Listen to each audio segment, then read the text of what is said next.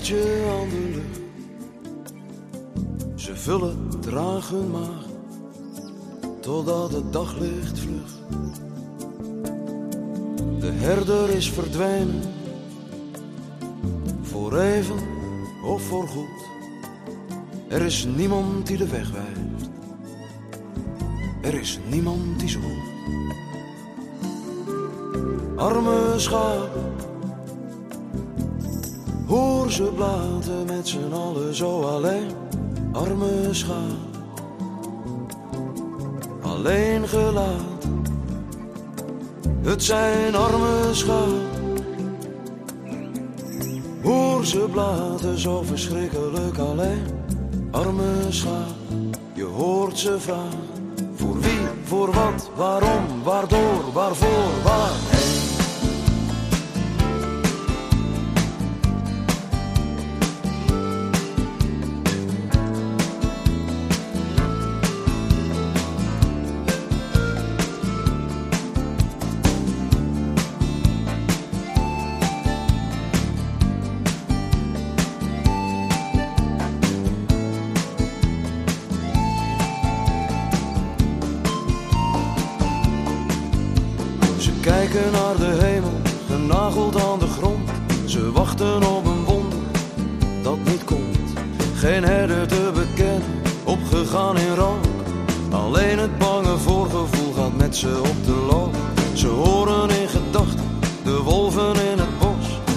Is het een illusie, het laat ze niet meer los. Niemand in de kudde die de ander nog vertrouwt. Kijk, ze verstoten wat vreemd is en oud. Het zijn arme schaap. Hoor ze blaten met z'n allen zo alleen. Arme schaap. Alleen gelaten. Het zijn arme schaap. Ze blaten met z'n allen zo alleen. Arme schaap, je hoort ze vragen. Voor wie, voor wat, waarom, waardoor, waarvoor, waarheen.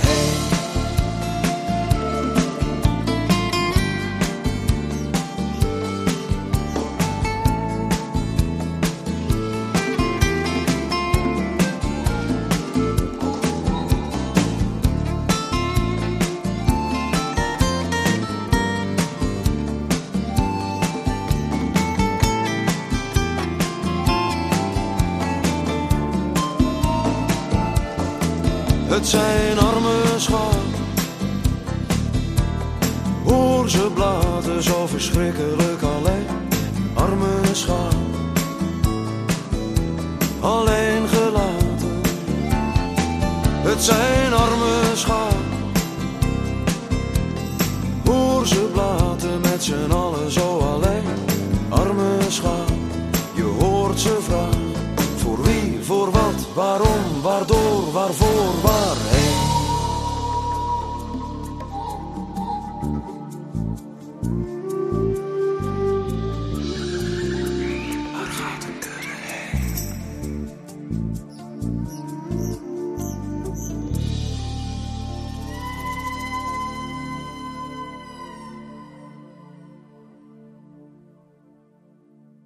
Welkom bij dit moment van het kleine goede, zondagmiddag 24 mei.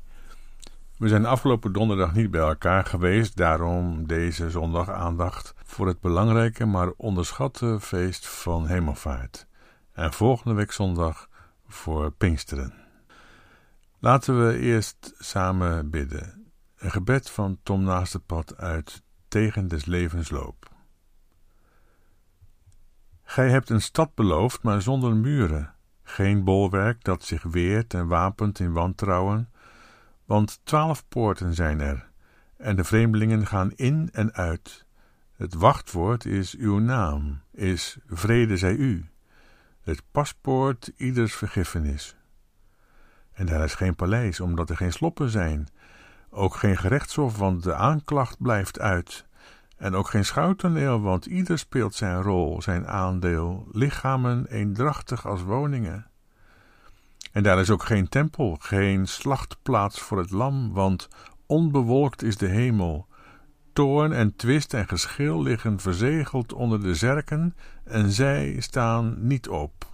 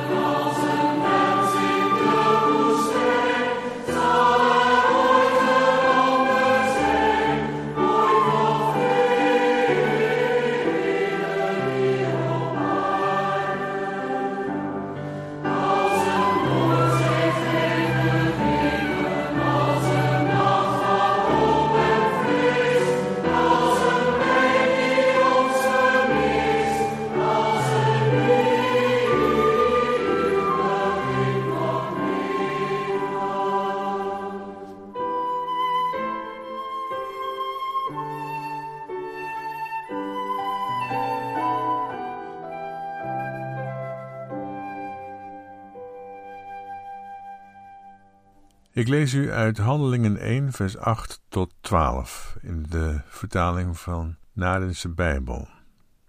Ge zult kracht opnemen van de Heilige Geestesadem die over u komt, en ge zult getuigen van mij in Jeruzalem en in heel Judea en Samaria, ja, tot het uiteinde van het aardland. En terwijl hij dat zegt, wordt hij, terwijl zij toekijken, opgeheven en een wolk neemt hem weg van hun ogen. En als starend zijn zij geweest, terwijl hij weggaat naar de hemel. En zie, twee mannen zijn bij hen komen staan in witte kleren, die ook zeggen: Galileese mannen, wat staat ge te kijken naar de hemel? Hij, Jezus, die van u weg is, opgenomen ten hemel, zal op dezelfde wijze als ge hebt aanschouwd dat hij naar de hemel wegging, komen. Dan keerden ze naar Jeruzalem terug vanaf de berg met roepnaam Olijf, die dicht bij Jeruzalem is, één sabbatsreis ver.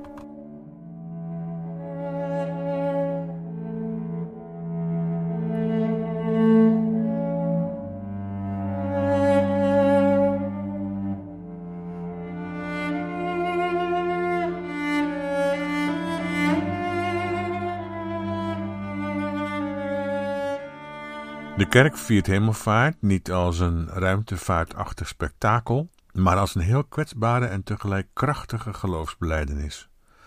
De gekruisigde is niet dood.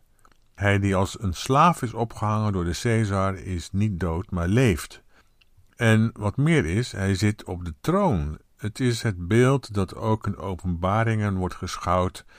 Ik zag in het midden van de troon een lam staan met een keelwond, de hals doorgesneden.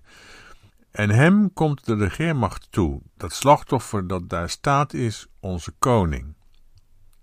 Het zal u misschien opvallen dat de Naardense Bijbel zo nadrukkelijk weergeeft dat die twee mannen in witte pakken tegen de leerlingen zeggen: Zoals jullie hem hebben zien gaan, zo zal hij komen. Niet terugkomen. Terugkomen of terugkeren kun je in het Grieks heel makkelijk zeggen, zoals het laatste vers zij keren terug naar Jeruzalem, terug van de berg af. Trouwens, ze staan op een berg, zo blijkt nu. En er zijn twee mannen, twee mannen in witte pakken. Wat moeten die daar? In het negende hoofdstuk van zijn evangelie heeft Lucas al over deze twee mannen geschreven. Daar komen we ook aan de weet wie het zijn. Het zijn Mozes en Elia. Mozes staat voor de wet en Elia staat voor de profetie de wet en de profetie. En, en waarover spreken zij daar boven op die berg, Mozes en Elia met Jezus? Letterlijk schrijft Lucas dat Mozes en Elia met Jezus spreken over zijn exodus, die hij in Jeruzalem zal volbrengen. Zijn exodus. En er is op de berg een stem, een stem uit een wolk, en die stem zegt: Deze is mijn zoon. Deze is mijn zoon. En wie geen vreemde is in Jeruzalem, weet onmiddellijk waar nu gekeken moet worden. In het boek Exodus namelijk. Want ook in Exodus is sprake van een wolk.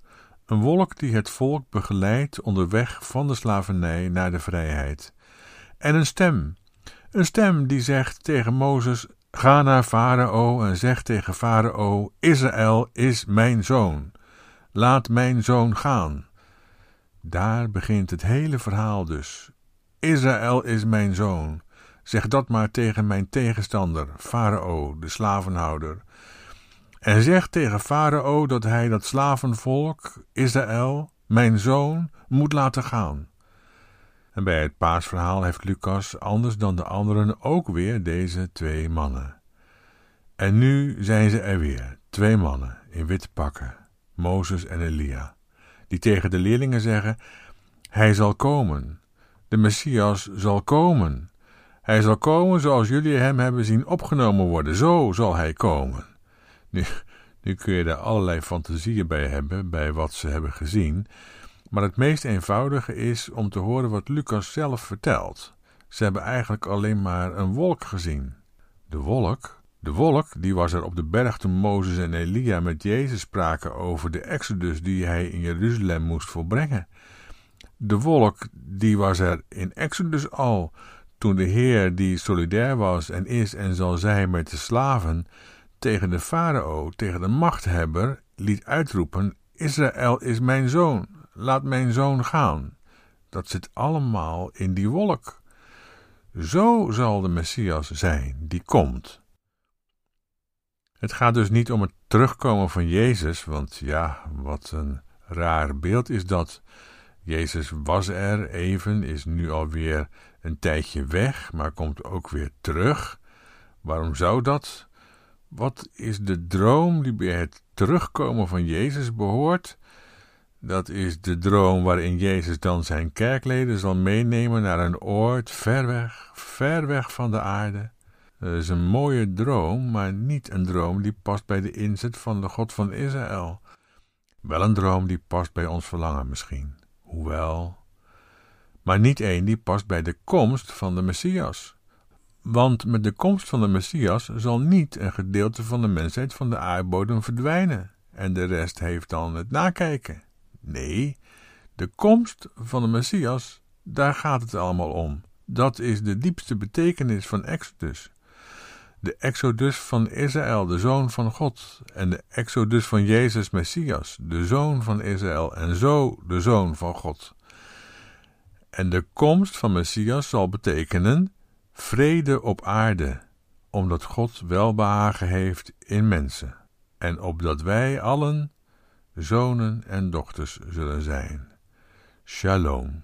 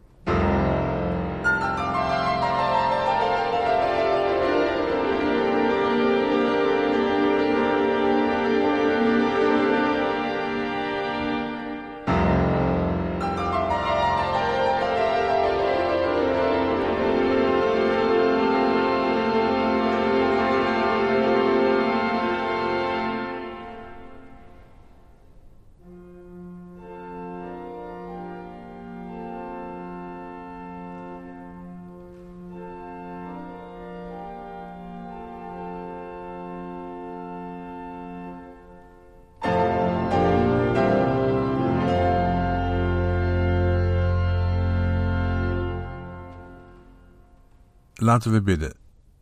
De weg van de Messias van Israël is alleen te begrijpen vanaf de kant van Exodus.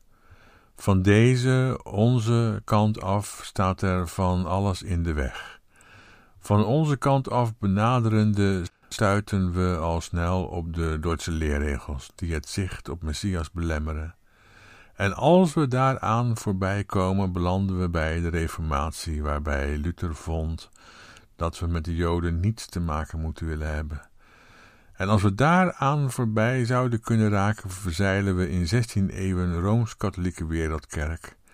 En daaraan voorbij staat keizer Constantijn in beeld, die als keizer een christen werd en de Joden ging vervolgen. En als we daar allemaal aan voorbij zouden kunnen komen, wat voor beeld van de Messias hebben we dan? Een gereformeerd beeld, een reformatorisch beeld, een Constantijns machthebbersbeeld? O Heer, wij danken u voor de profeten en apostelen, want wij hebben de teksten, hun teksten, aan ons geschonken door u. De teksten van de schrift, die zich doorgaans weinig aantrekken van wat er in de wereld omheen en bovenop is gebouwd aan zwaarte en gewicht, van oordeel en rechtzinnigheid. Met Israël mee dromen we van en bidden wij om de komst van Messias, om de vrede voor deze wereld, om een einde aan de pijn en de eenzaamheid. Wij kunnen die droom dromende geen grote dingen teweegbrengen, maar de dingen die we doen, het kleine goede, kunnen wij wel met grote liefde volbrengen. Wees zo met ons en met uw kerk de komende week en breng ons volgende week weer bij elkaar. In naam van Yeshua, uw zoon. Amen.